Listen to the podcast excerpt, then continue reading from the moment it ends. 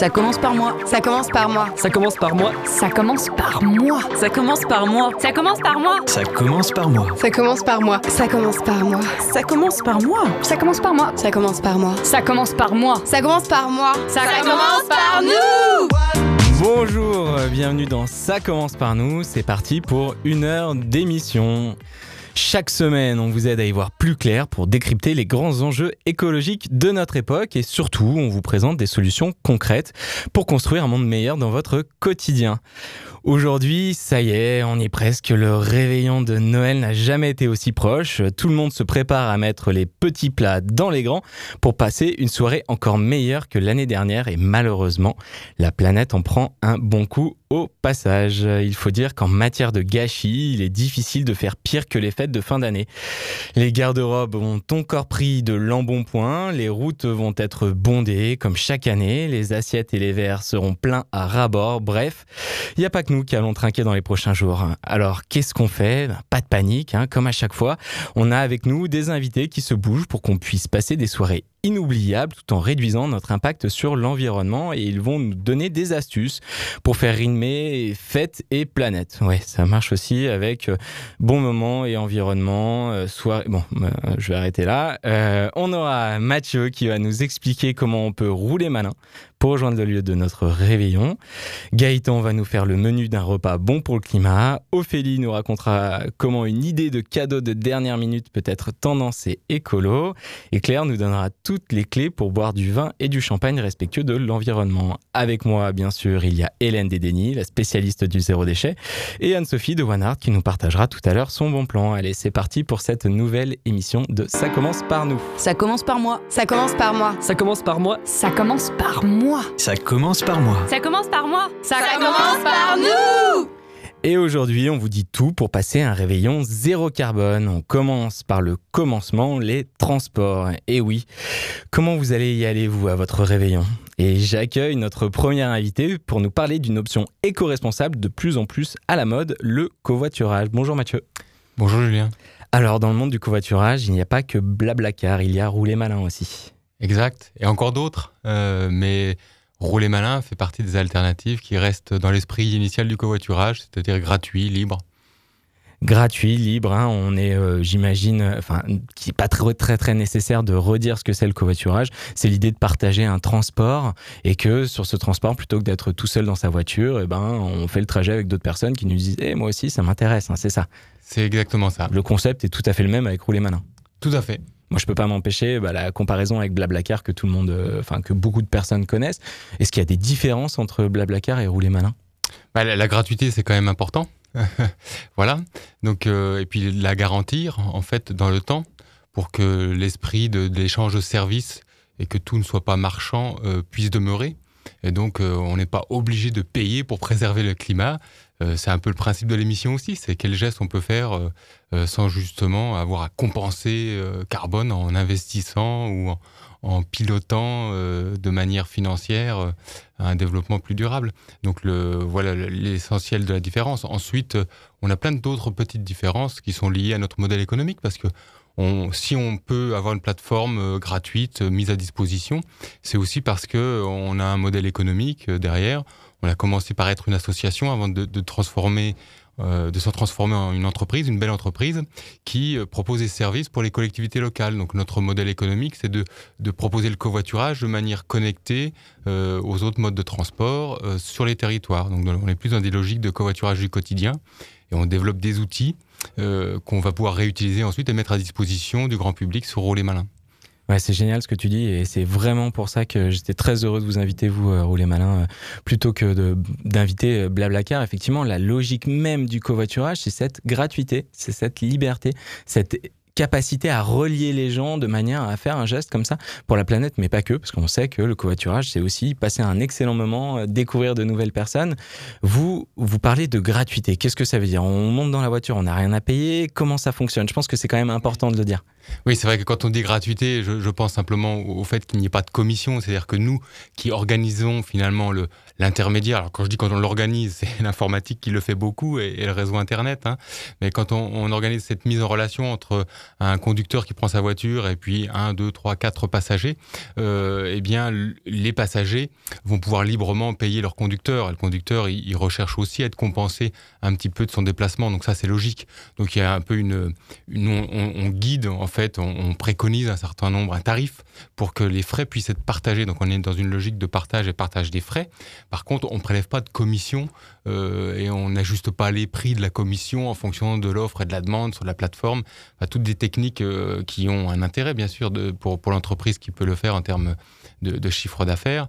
Nous, on n'est pas dans ces logiques-là. On organise le partage des frais sur le véhicule. Donc ça reste payant parfois, parce qu'on a énormément de conducteurs qui le font gratuitement, et notamment sur les trajets du quotidien.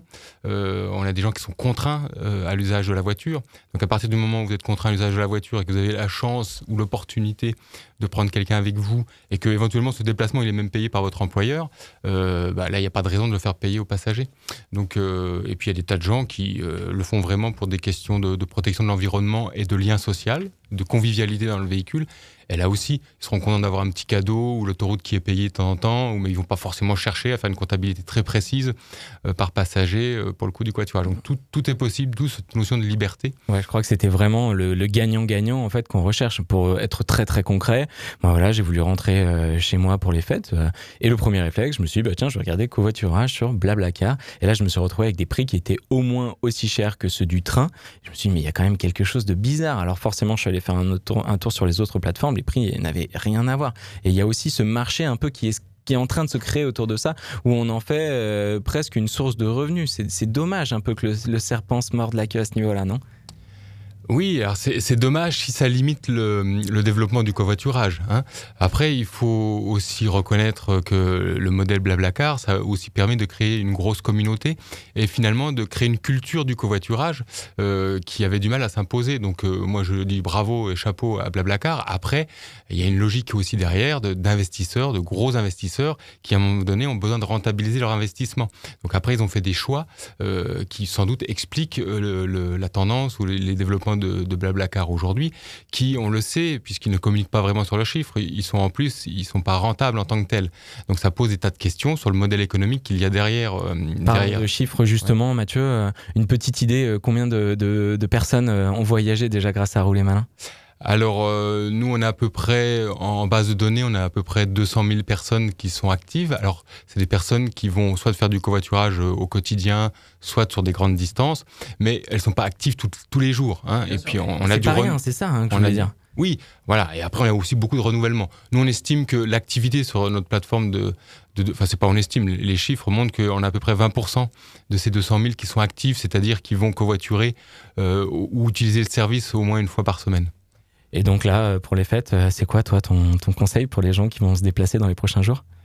C'est déjà d'avoir ce réflexe de proposer son véhicule, mais aussi de se placer en configuration, de devenir de temps en temps passager. Parce que le paradoxe, c'est que globalement, on n'a pas de difficulté finalement à trouver des gens qui veulent bien partager leur voiture en proposant d'être conducteur. Et alors, il y a des réalités différentes entre Paris, l'Île-de-France et la province, mais en gros, de manière générale, je dirais hors Paris, en tous les cas, on manque de conducteurs de passagers, par exemple, qui acceptent de lâcher leur voiture parce qu'ils ont une voiture et qui acceptent de rentrer dans la voiture d'un autre. Voilà. Donc le geste est plus difficile finalement pour un passager que pour un conducteur. C'est aussi bien la preuve que c'est pas une question que d'économie, puisque c'est plus économique pour le passager finalement de faire du covoiturage que de prendre sa voiture, même s'il fait du covoiturage et qu'il partage sa voiture. Par contre, en termes de risque pris, le pas à franchir, l'habitude, les routines psychosociales que l'on a sur tous les domaines, ça, on va en reparler tout à l'heure, mais que ça soit dans l'alimentation, dans les déplacements, dans les vêtements, dans le tri des déchets, etc., on a des habitudes qu'on a du mal à casser. Et puis on se sent dépendant, en fait. On se dit, moi j'ai ma voiture, je fais ce que je veux, quand je veux, c'est ça le problème. Tu parlais des collectivités pour ma dernière question, là, Mathieu, ensuite on te retrouvera tout à l'heure pour le débrief, mais Roulez Malin, vous êtes avec un lien privilégié avec certaines collectivités. Là, en ce moment, par exemple, vous avez une offre un peu spéciale, si je ne dis pas de bêtises, avec l'Île-de-France. Tu peux nous en dire deux mots, peut-être ? Oui, tout à fait. Alors, c'est important parce que c'est quand même le partenariat avec l'Île-de-France, c'est quand même 2 € qui sont offerts aux covoitureurs, donc dans notre cas passagers et conducteurs, pour tout trajet déclaré sur la période jusqu'à la fin de l'année en covoiturage. Donc tout trajet francilien covoituré sur Roulez Malin donne l'occasion d'une économie de 2 € par trajet. On en profite pour faire un petit coucou à toutes les personnes qui travaillent dans des collectivités partout en France, si ça les intéresse. Oui, tout à fait, parce que bon, je parle de l'Île-de-France, c'est un partenariat particulier. Moi, on a des partenariats bien plus anciens avec des collectivités qui ont démarré même avant l'Île-de-France, dans les quatre coins de France. Alors, je ne veux pas toutes les citer parce que j'aurais peur d'en oublier, mais que ça soit l'Ouest, la Bretagne ou le Sud-Est, Rhône-Alpes, Bourgogne-Franche-Comté, et puis bien sûr le Grand Est, puisque nous venons de là-bas. Eh bien, partout, il y a des initiatives, et notamment des initiatives maintenant qui sont plutôt régionale, puisque la région est un peu l'acteur privilégié. Il y a 2 gros acteurs dans les collectivités locales pour le transport et la mobilité. Ce sont les agglomérations et les régions. Donc en covoiturage, même sur le quotidien, on parle de quand même de distances qui sont supérieures à 30 km. C'est plutôt 30 à 50 km, y compris au quotidien. Un aller simple en moyenne. Donc c'est plutôt des problématiques régionales. Et donc ce sont ces collectivités-là qui de plus en plus mettent en œuvre des dispositifs de mobilité durable. Je te remercie Mathieu pour cette entrée en matière. Du coup, premier commandement pour un réveillon zéro carbone, roulez malin. Allez vous mettre au covoiturage. Du coup, si vous voulez retrouver des informations un peu pour covoiturer pendant les fêtes, je vous invite à aller sur roulezmalin.com et bien évidemment sur le groupe Facebook de Ça commence par nous. Allez, tout de suite, on se fait une petite pause musicale. Au bord de la faillite, je continue d'écrire des poésies. C'est Paris qui m'habite. Je continue d'écrire des poésies. Le téléphone est éteint. Le téléphone est éteint. Le téléphone est éteint. Je ne répondrai jamais plus de rien. Je ne me sens pas très bien depuis la fin des années 80. Pourtant la vie est facile. Il suffit de baiser les gens droit dans les yeux. Mais j'ai le sommeil fragile de faire simplement bien quand je pourrais faire mieux. Et au bord de la faillite, je continue d'écrire des poésies. C'est Paris qui m'habite. Je continue d'écrire des poésies. J'ai pas le refrain qui en dit long, seulement quelques mots brisés dans la gorge. Je fais pas le malin sous les néons quand je lui mets ma folie dans la gorge. Si l'alcool ferait couper aux larmes, c'est que ça va pas vraiment femme. Parfois j'ai besoin d'un sac en craft, quand simplement respirer devient un effort. Et au bord de la faillite, je continue d'écrire des poésies. C'est Paris, Paris qui m'habite. Je continue d'écrire des poésies. J'ai mal, j'ai mal, j'ai mal, j'ai mal, j'ai mal partout. Quand j'ai mal, j'ai mal, j'ai mal, j'ai mal, j'ai mal partout. Oh, ça va pas du tout. J'ai plus jamais le goût. Oh, ça va pas du tout. J'irai pas jusqu'au bout. Et au bord de la faillite, je continue d'écrire des poésies. C'est Paris, Paris qui m'habite. Je continue d'écrire des poésies. Quelques années en Erasmus, la sauté jupe lycéenne. Je ne demandais pas vraiment plus qu'un dernier volcan bouillant dans les veines. Je rêvais de remplir des salles, pas de remplir des verres dans mon salon. Comme un con devant l'intégrale d'une série, la main dans le pantalon. Et au bord de la faillite, je continue d'écrire des poésies. C'est Paris qui m'habite. Je continue d'écrire des poésies. Ça commence par nous! Vous êtes bien dans l'émission Ça commence par nous. Après la pub, on retrouvera Gaëtan Bertholot qui nous expliquera comment préparer un menu du réveillon bon pour les papilles et bon pour la planète. À tout de suite. Ça commence par moi. Ça commence par moi. Ça commence par moi. Ça commence par nous. De retour dans l'émission de Ça commence par nous. Ici, on change le monde tous les jours, un petit peu plus. C'est simple, positif et concret. C'est tous les samedis de 13h à 14h sur Rage. Et aujourd'hui, on passe en revue toutes les astuces pour passer le réveillon le plus écologique possible. Ça commence par nous. Nous sommes avec Gaëtan Bertholot, chef des cuisines de l'Apollo et membre du réseau Bon pour le Climat. Bonjour Gaëtan. Bonjour Julien. On avait reçu Jean-Luc Fessard, le fondateur de l'association Bon pour le Climat en octobre. Mais pour ceux qui n'étaient pas là, est-ce que tu peux nous expliquer en deux mots ce que c'est Bon pour le Climat ? Bon pour le Climat, c'est une association qui a été créée par Jean-Luc Fessard dans le but de rassembler des chefs et de s'engager dans l'assiette à réduire le coût carbone d'un repas. Et voilà, et donc du coup, c'est plein de chefs qui se sont dit, voilà, on peut bien manger, mais il faut aussi commencer à aborder cette question de l'alimentation, parce que forcément, elle a un impact gigantesque sur l'écologie. En résumé, ce qu'il nous disait, là, on arrive quand même au cœur de la question de l'alimentation là, de fin d'année. C'est le boom, on le voit de partout dans les supermarchés. Le foie gras essaye de prendre la place du chapon qui est à côté des huîtres et des crevettes et du saumon fumé. Bref, on sait que ça va être encore une ratatinade. Comment on fait, Gaëtan, pour passer à un menu, avoir un menu qui soit bon pour les papilles et bon pour la planète? Est-ce que tu as quelques astuces comme ça? Alors, pour ça, il faut privilégier le végétal, le local et la saisonnalité. Donc là, il faudrait partir sur des courges, des champignons.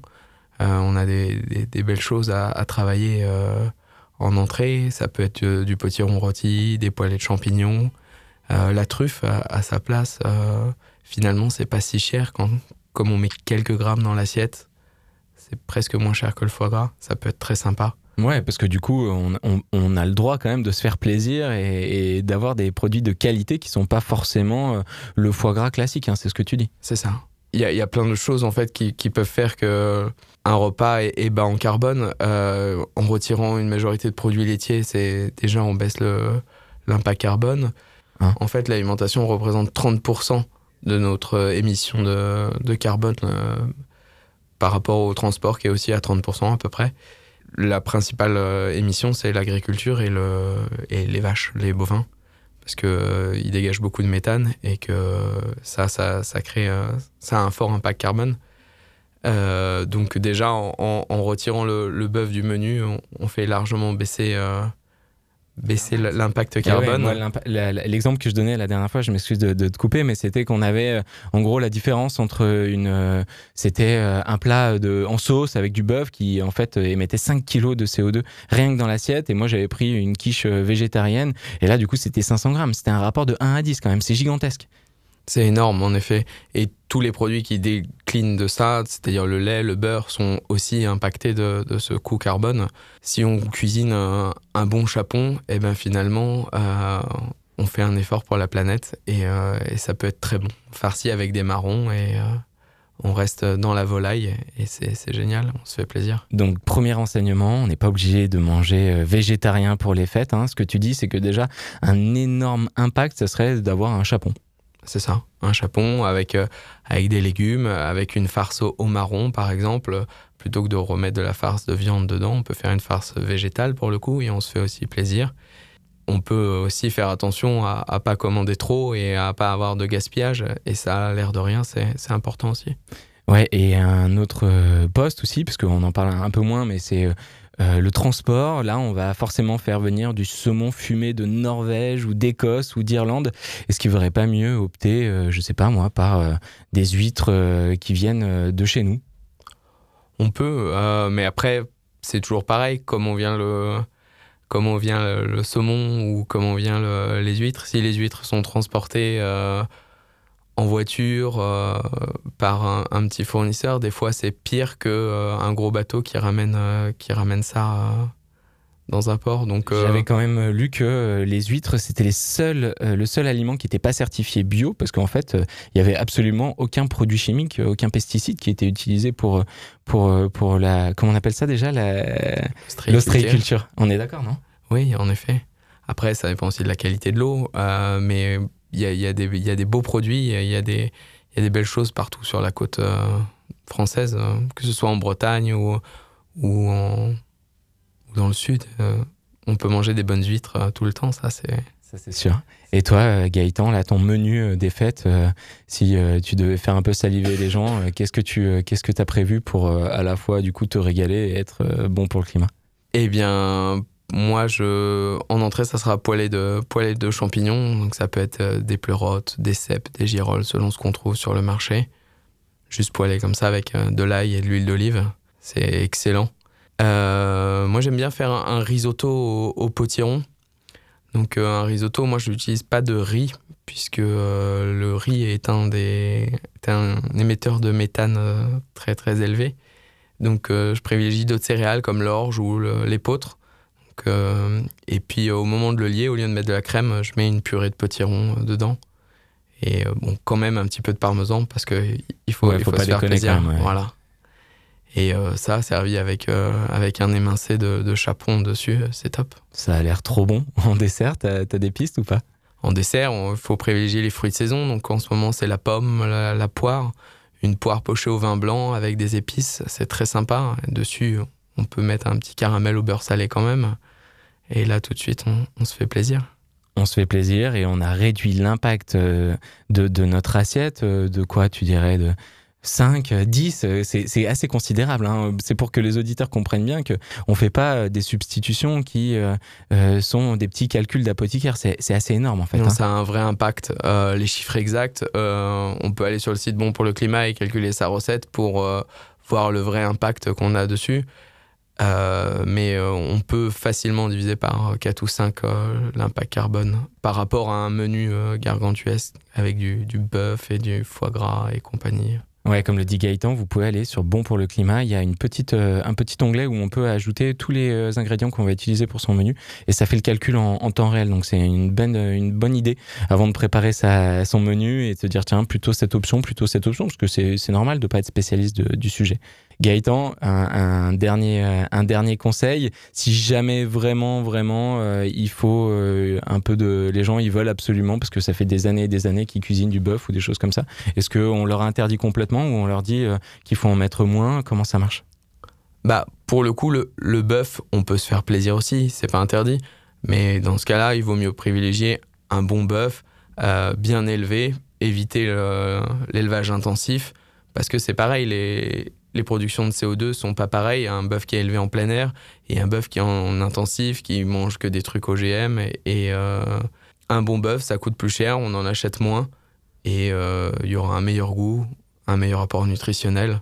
Donc finalement, c'est mieux pour nous, quoi. Et peut-être que c'est un message aussi intéressant à faire passer. Voilà, on garde des mets qui sont quand même excellents, mais vraiment pour des périodes extraordinaires. Donc peut-être que manger du bœuf tous les jours dans un steak haché un peu dégueulasse qu'on achète dans sa barquette et qui est gris, alors que normalement ça devrait pas du tout avoir cette couleur, on peut se faire plaisir pour les fêtes. Je te remercie. Et Gaëtan, petit message quand même, il y a un menu de Noël qui a été travaillé avec d'autres chefs de Bon pour le Climat et en lien avec l'ADEME, et vous pouvez le retrouver sur internet. Je vous le partagerai sur le groupe Facebook, mais eux, c'est assez similaire finalement à ce dont tu parlais. Ils parlaient en entrée, 1000 feuilles de betterave rouge et aux chèvres et aux noisettes. Pour le plat, ils disaient pintade roulée aux champignons de Paris, crème de panais et potimarron farci au mori. Et en dessert, duo de mousse au chocolat avec des poires caramélisées. C'est pas mal non plus, quoi. Très bon, ça.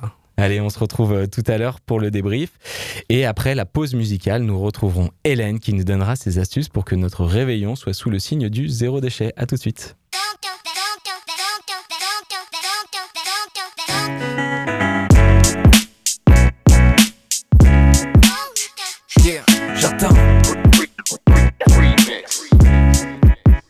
Yeah, j'attends que la marée noire monte, que le ruisseau d'acide, que le CO2 nous asphyxie quand la nuit s'épaissit. J'attends qu'il fasse chaud en hiver comme au mois d'août, que je sois allé sur terre comme un poisson dans le mazout. J'attends un peu plus d'électricité dans l'air, quitte à respirer de l'oxygène 100% nucléaire. J'attends que la ville soit clean, que les têtes s'inclinent et que le taxi monte sa clé. Patient, vivant superflu d'espoir. J'attends le déluge dès soir ou demain peut-être. En attendant, j'attends qu'on dîne crame avec un mal au crâne, une salmine et plus de doliprane. J'attends le bus de la volonté. J'ai pas de ticket, il me laisse pas monter. Je fume ma clope en attendant le cancer. Garde la patience, j'en ai un de plus à voir qu'en faire. J'attends. I'm waiting and I'm waiting. Ouais. J'attends. I'm waiting.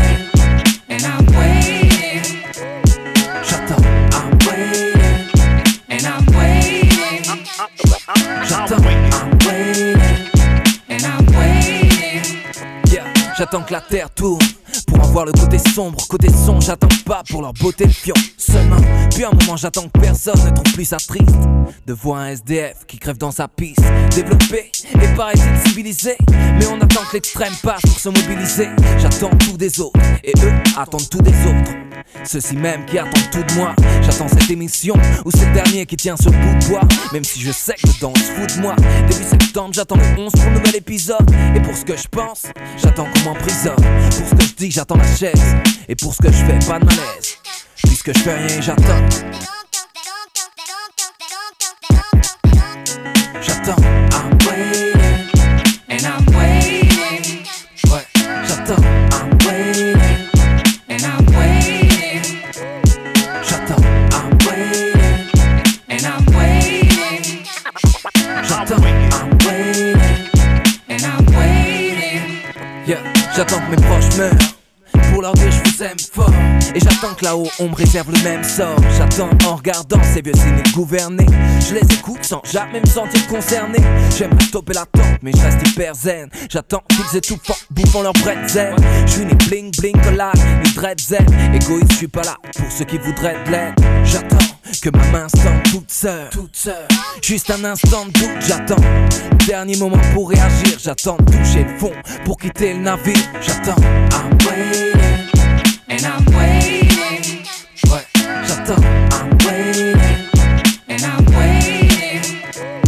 J'attends, I'm waiting, and I'm waiting. J'attends, I'm waiting, and I'm waiting.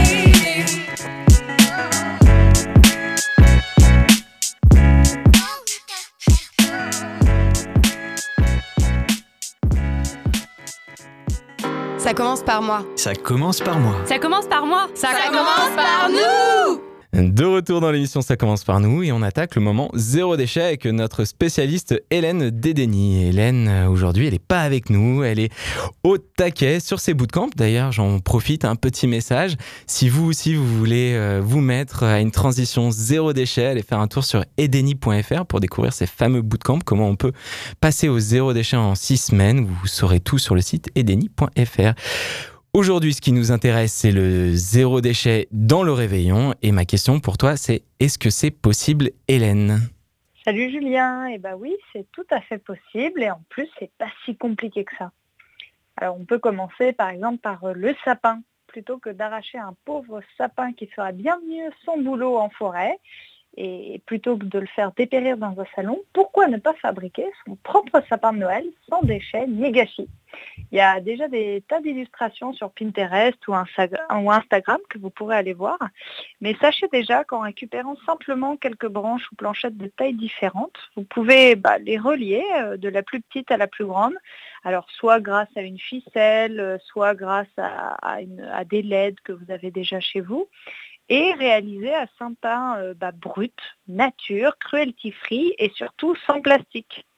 Et puis vous avez peut-être aussi une plante chez vous, un ficus ou autre chose sur lequel vous pourriez fixer directement quelques pommes de pin décorées ou quelques boules de Noël, puisque l'important c'est surtout les cadeaux qu'il y a au pied, non ?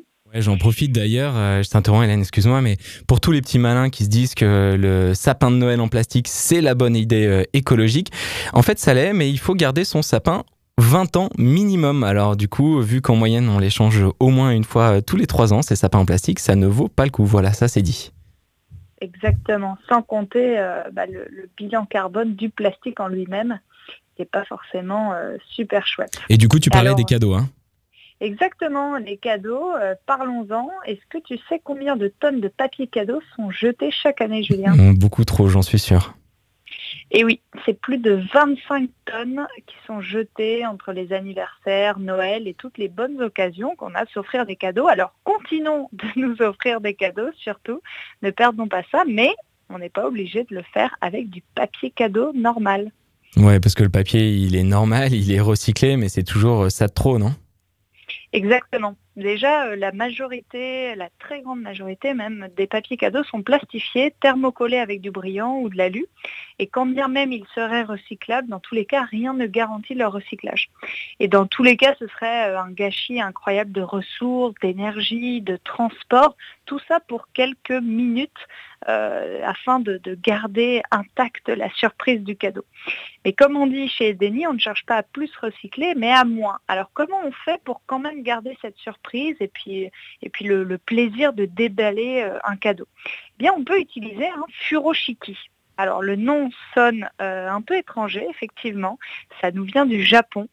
Ce sont en fait des méthodes de pliage, un petit peu comme les origamis, mais adaptées au tissu, puisque avec simplement un tissu que vous pouvez avoir chez vous, que vous achetez pour l'occasion, vous les coupez idéalement en carrés de 90 par 90 cm et ça peut permettre de faire des emballages vraiment sexy et originaux, en tout cas bien plus classe pour vos cadeaux, et vous avez plein d'idées sur internet que vous pouvez retrouver de pliage furoshiki. T'as raison Hélène, excuse-moi je t'interromps encore, mais t'as raison de revenir et de rabâcher, hein, parce que c'est le furoshiki, on en parlait déjà dans notre émission sur les cadeaux de Noël responsables, et à la fois il faut continuer encore à en parler. Si vous voulez acheter du beau tissu, allez faire un tour du côté de chez Présendural, mais sinon on a tous chez nous des chiffons, des torchons, même du papier peint qu'on peut réutiliser pour faire des furoshiki. Voilà, je te laisse la parole. Exactement, tout ce qui peut servir à faire un emballage et qui n'aura pas à consommer de nouvelles ressources sera bien l'affaire.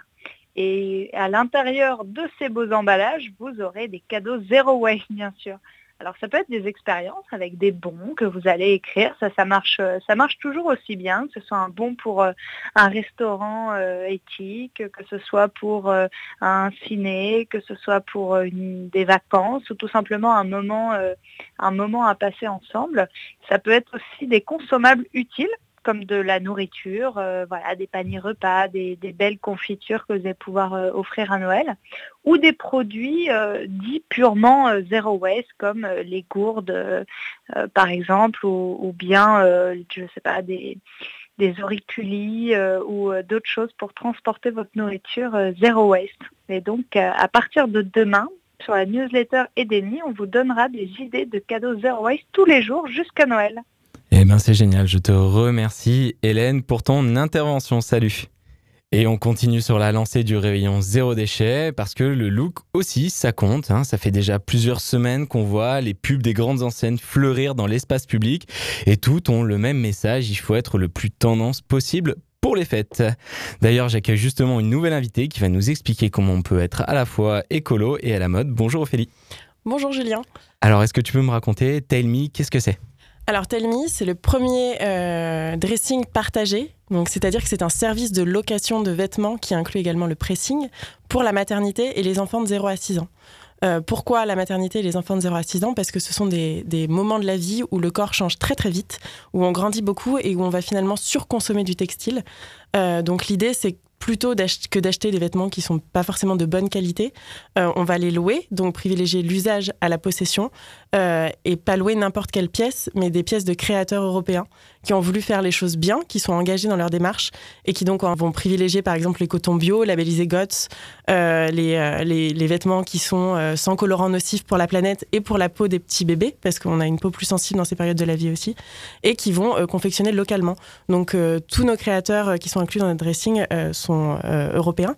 Donc on a beaucoup de créateurs belges, français, des petites marques émergentes. Donc voilà, après en termes de fonctionnement, c'est très très simple. On est vraiment sur un service où on a tout facilité. Donc en gros, on s'abonne sur le site internet. Tous les mois, on paie un montant fixe dans lequel est inclus l'assurance tâche-déchirure, parce qu'on a un atelier d'insertion qui s'occupe de réparer les vêtements et de les remettre en état. Donc, entre parenthèses, on est un tremplin pour l'emploi pour les personnes qui sont isolées. Et en plus de ça, on a également le transport qui est inclus dans le prix de l'abonnement. Donc, il n'y a pas de frais de livraison supplémentaires. Donc, voilà. En gros, ce qu'est Tale Me, c'est une belle entreprise. Tu as déjà répondu à toutes les questions que j'allais poser, donc on évacue le sujet de oui, mais s'il y a des tâches, si c'est abîmé, pas de problème, c'est pris en compte. Est-ce que ça marche un peu pour pour tous les profils d'utilisatrices ? C'est-à-dire, est-ce qu'il y a des gens qui ont un peu des basiques et qui quand même ont envie de se faire plaisir de temps en temps avec des pièces spéciales ? Est-ce qu'on peut presque louer toute sa garde-robe ? Comment ça marche ? Alors, on a aujourd'hui plus de 10 000 pièces qui sont présentes sur le site internet, donc il y a du choix. Il y en a un petit peu pour tous les styles. Et en plus, ce qui est assez intéressant, c'est qu'en fait, effectivement, on va avoir des petits bodys qui vont être ultra qualitatifs. Et en même temps, on va avoir le pantalon, le t-shirt, enfin, toutes les pièces du dressing. On fait également des offres et des collections capsules qui sont un peu plus exclusives ou événementielles. Par exemple, à la période de l'hiver, on a un partenariat avec Patagonia pour louer des manteaux au mois de très bonne qualité. Patagonia, parce que c'est aussi un partenaire qui partage nos valeurs. Pour l'été, on va avoir une collection capsule réalisée par une créatrice parisienne qui va nous préparer des robes de mariée. Et là, pour les fêtes de fin d'année, c'est pareil, dans notre sélection, on peut avoir des pièces qui sont un peu plus apportées pour le réveillon. Donc vous êtes doublement dans le thème de la soirée, puisque pour les mamans qui sont actuellement avec un petit bébé dans le ventre, elles peuvent aussi décider de se faire belle et passer par vos soins en louant vos vêtements. On est d'accord, ouais. Mais aussi parce que actuellement, pour tous les retardataires des cadeaux, vous avez une box spéciale, c'est ça qu'on peut offrir. Exactement, on a un coffret de Noël, enfin on en a même plusieurs qui sont destinés à différents publics. On va avoir un coffret maternité qui est à offrir donc à la future maman, un coffret bébé de 0 à 2 ans et un coffret de 6 ans. L'idée de ces coffrets, c'est de proposer un abonnement découverte, donc on choisit d'offrir 1 mois, 3 mois ou 6 mois. Et la personne peut ensuite activer son bon pour tester le concept Tale Me, donc tester de louer ses vêtements sur notre site internet. En plus de ça, il n'y a pas simplement le bon d'abonnement Tale Me, on a des petits cadeaux qui, eux, restent. Parce que c'est important, les gens ne sont pas encore prêts à avoir des cadeaux qui sont immatériels auprès du sapin. Et donc, du coup, on va avoir des petits produits qui sont tous made in Europe et qui partagent également nos valeurs. On va avoir des produits comme Circulaire, Clipit, Cosy. Moi, j'ai vu des savons, j'ai vu des choses comme ça. Hein. Et cerise sur le gâteau, il y a 1 € qui part pour WWF à chaque box. Tout à fait, c'est ça, on est d'accord. Exactement. Et du coup, je tape du poing sur la table, je suis dégoûtée, je trouve l'offre trop bien et il n'y a rien pour les garçons. Alors pour l'instant, il n'y a rien pour les garçons. Je rajoute juste que sur les box de Noël aussi, on fait la livraison dans toute l'Europe, ce qui est assez important à préciser, et que... C'est vraiment un cadeau même pour la dernière minute, parce que jusqu'au 18 décembre, on peut commander sur le site internet et se faire livrer le 24 en point relais. Et pour une livraison à domicile, on a jusqu'au 20 décembre. Ouais, je reviendrai avec ma question des garçons tout à l'heure, mais je profite que tu parles de ça. Okay. On est bien d'accord que Tale Me, c'est pas juste à Paris, hein. Non, pas du tout. En fait, c'est une start-up qui a été créée en Belgique en 2014 par Anna Balès. Et on livre dans toute l'Europe. Le site est donc disponible en français. On a aussi un showroom à Paris qui est situé 10 rue de Paradis, dans le 10e arrondissement, où on a un corner notamment 1083. On propose des ateliers, des programmations, on fait beaucoup de choses. 1083, pour ceux qui ne connaissent pas et qui n'écoutent pas l'émission régulièrement, c'est le jean made in France. Tout à fait. Et là, on est en train de traduire le site internet pour pouvoir y avoir accès dans d'autres pays et dans des langues différentes. Et donc, dernière question, donne un peu d'espoir à tous ces hommes qui nous écoutent et qui ont envie de louer des fringues un peu stylées. Oui, alors on travaille dessus, on y travaille d'arrache-pied. On est en train de réfléchir effectivement à proposer une offre pour les papas ou les messieurs qui aimeraient bien à un moment donné louer leurs vêtements et surtout avoir un service de pressing en plus, donc plus besoin de s'occuper de laver et repasser ses chemises. On est en train d'y travailler vraiment très très fort et on espère arriver avec ce projet en 2018. Je te remercie Ophélie pour ton intervention et donc du coup petit message à tous les messieurs, si ça vous intéresse, abonnez-vous d'ores et déjà à la page Facebook et vous verrez passer des informations du coup en 2018. On se retrouve tout à l'heure nous pour le débrief. Petit rappel, vous pouvez aller sur telme-shop.com pour en savoir plus ou bien évidemment sur le groupe Facebook de Ça commence par nous. Ça commence par nous.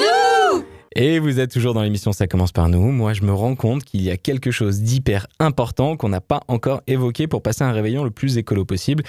C'est bien évidemment la question de ce qu'on va mettre dans nos verres. Alors pour réparer ça, je suis parti à la rencontre de Claire Brachet, qui est une spécialiste du vin et du champagne végétalien. Je suis avec Claire Brachet. Bonjour Claire.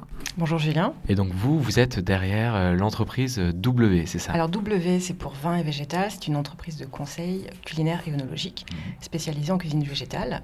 L'idée, c'est d'accompagner les gens qui n'ont pas de la viande ou du poisson dans leur assiette et qui se retrouvent un petit peu seuls à savoir ce qu'ils vont bien pouvoir boire avec comme vin et pas forcément se sentir condamnés à boire un smoothie. Incroyable. Moi qui suis végétarien depuis 7 ans, vous êtes en train de dire qu'on peut être amateur de vin, mais également du coup accorder ce qu'on boit avec ce qu'on mange sans forcément avoir de la viande ou du poisson dans l'assiette. Oui, c'est fort peu développé, mais en fait en cuisine végétale, il y a tout un panel de saveurs qui fait que le vin peut tout à fait trouver sa place dans un repas végétal. Et donc on est à l'approche des fêtes, difficile de passer outre le foie gras, le chapon, les huîtres, etc., etc. Et à la fois, nous dans cette émission, on tente de montrer qu'il y a d'autres manières de faire un réveillon où on peut se régaler, mais en étant très bas carbone. Est-ce que vous, comme ça, pour commencer un peu à brosser le paysage de ce qu'on peut boire en étant dans cette optique-là, vous avez quelques astuces pour faire en sorte aussi de réduire son empreinte carbone en fonction de ce qu'on met dans son verre? Alors déjà, premier critère, on va penser local. Donc on va uniquement partir sur du vin français. On ne va pas aller de l'autre côté de l'océan Atlantique et prendre du vin californien. C'est une première chose. Ensuite, on va privilégier plutôt des petits domaines qui travaillent en méthode manuelle, par exemple, qui font des vendanges manuelles, donc sans gros camions, sans gros tracteurs. Et donc, grosso modo, ça revient à partir sur des domaines qui travaillent par exemple en biodynamie, donc avec des méthodes très douces pour l'environnement, qui n'utilisent aucun produit de synthèse, aucun produit pétrochimique, et qui vont du coup avoir comme ça une démarche très douce et très saine pour l'environnement, avec une production de carbone moindre qu'un domaine non conventionnel. Donc forcément, vous dites qu'il y a des plus gros domaines qui utilisent des machines, et donc ça, retourner à une base un peu plus humaine, un peu plus petite, forcément ça contribue à faire un geste pour la planète. Est-ce qu'il y a aussi cette question d'utiliser plus ou moins des produits chimiques qui peut rentrer en ligne de compte? Oui, tout à fait. Ce qu'on appelle dans la méthode conventionnelle pour faire du vin, qui est donc le vin classique qu'on trouve à peu près partout, il peut y avoir plusieurs centaines d'intrants pétrochimiques autorisés. Donc déjà, en partant sur un vin bio, voire en biodynamie ou naturel, c'est faire le choix de partir sur un vin dans lequel il y a peu ou quasiment pas d'intrants pétrochimiques utilisés. Donc de fait, indirectement, on va limiter l'impact carbone du produit qu'on consomme. Et ça existe dans le vin. On parle de vin biodynamique, vin bio, le vin naturel même. Est-ce que ça existe dans le champagne, qui est la boisson phare des fêtes? Heureusement, ça existe depuis... en petite quantité, parce que le champagne est une réelle industrie dans laquelle on cherche avant tout la stabilité du produit. Donc là, on va encore plus utiliser des produits de manière à formater vraiment le champagne qui est produit, qui est en bouteille. Mais il existe quelques domaines bio, voire en biodynamie. Il existe aussi des domaines labellisés vegan en champagne. Donc on peut arriver à trouver un champagne au moins bio. Pour les personnes qui écoutent cette émission, est-ce que vous avez quelques conseils peut-être de bonnes bouteilles à mettre sur la table pendant les fêtes? Alors, si on reste sur le champagne, on va pouvoir partir sur le champagne Legré, qui est lui pour le coup un champagne labellisé vegan. Vous avez aussi le champagne Cordeuil, qui est labellisé en biodynamie, qui est une petite exploitation familiale. Au niveau du vin, vous avez énormément de choix en fait. En Alsace, vous avez une quantité incroyable de domaines labellisés en biodynamie. Je pense à Pierre Frick, à Eugène Meyer, parce que le vin d'Alsace, vraiment pour les fêtes, c'est vraiment ce qui est intéressant. Mais sinon, vous pouvez aussi partir sur des vins du sud, des petites exploitations, les frères Souliers par exemple, le Massamiel, les frères Amiel.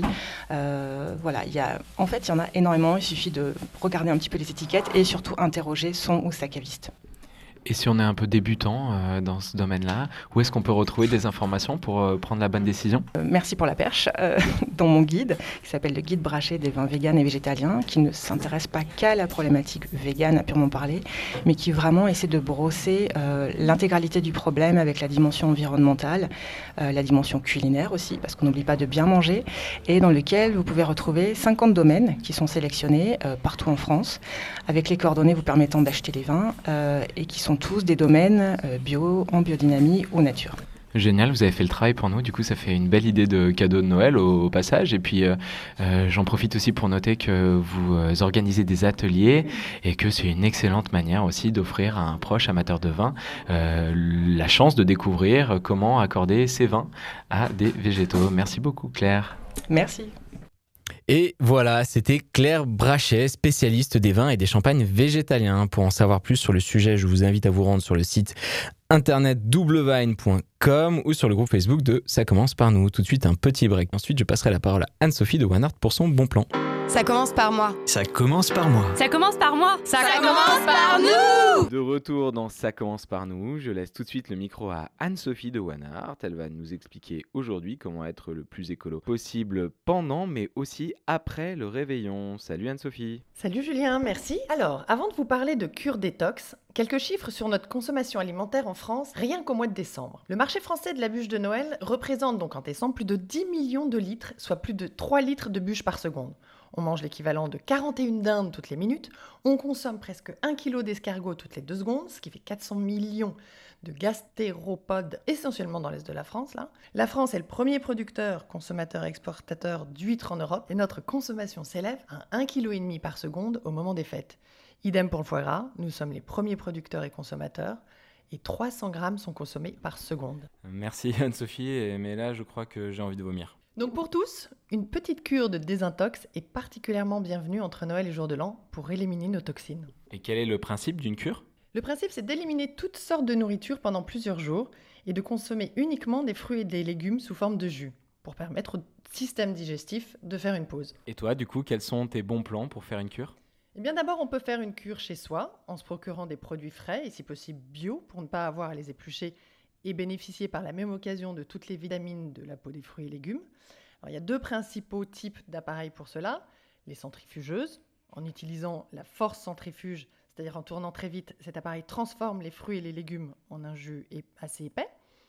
L'extracteur à froid, qui est aussi appelé presse à froid, cette machine écrase et presse les fruits et les légumes lentement pour obtenir le plus de jus possible. Le jus sera du coup plus liquide. Et en dehors du homemade, est-ce que tu as de bonnes adresses ? Alors il y a maintenant dans toutes les grandes villes des bars à jus de plus en plus sophistiqués et des jus vendus à l'unité un peu partout. Mais j'ai un petit faible pour une enseigne qui s'appelle Juice Lab. Juice Lab, le laboratoire à jus donc.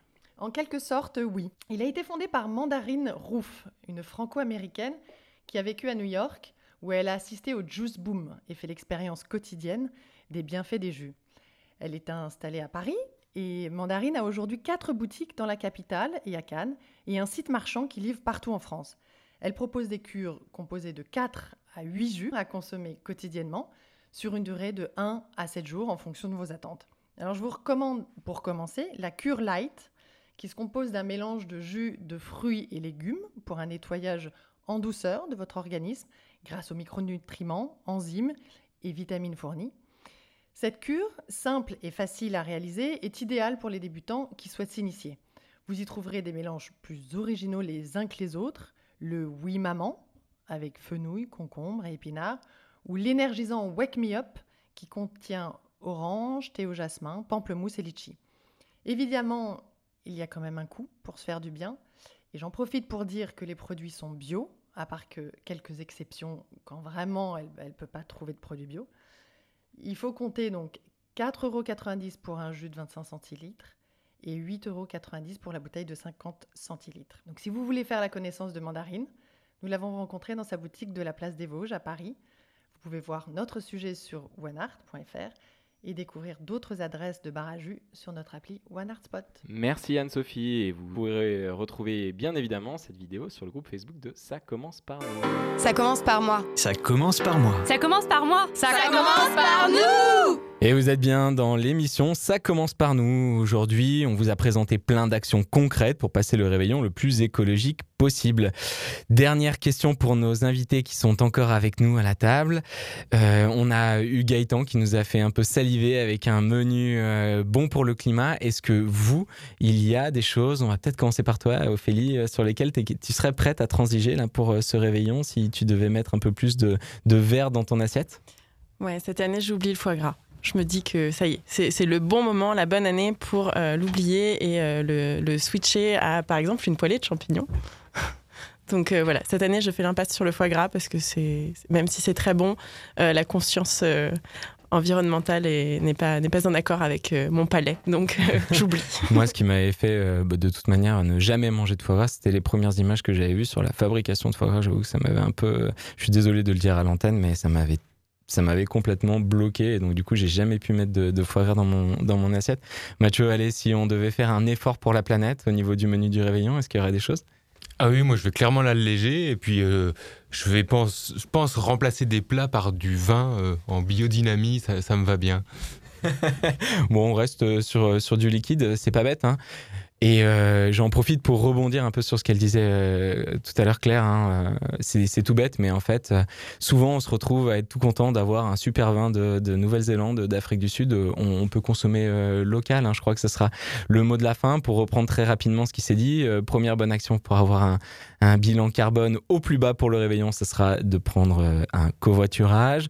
Ensuite, du coup, on va troquer le bœuf et tous les plats un peu traditionnels par la pintade, le chapon, mais aussi tous les fruits et légumes de saison avec le fameux risotto au potimarron, et on remplace le riz par de l'épeautre de Gaëtan. Là, ça m'a fait saliver.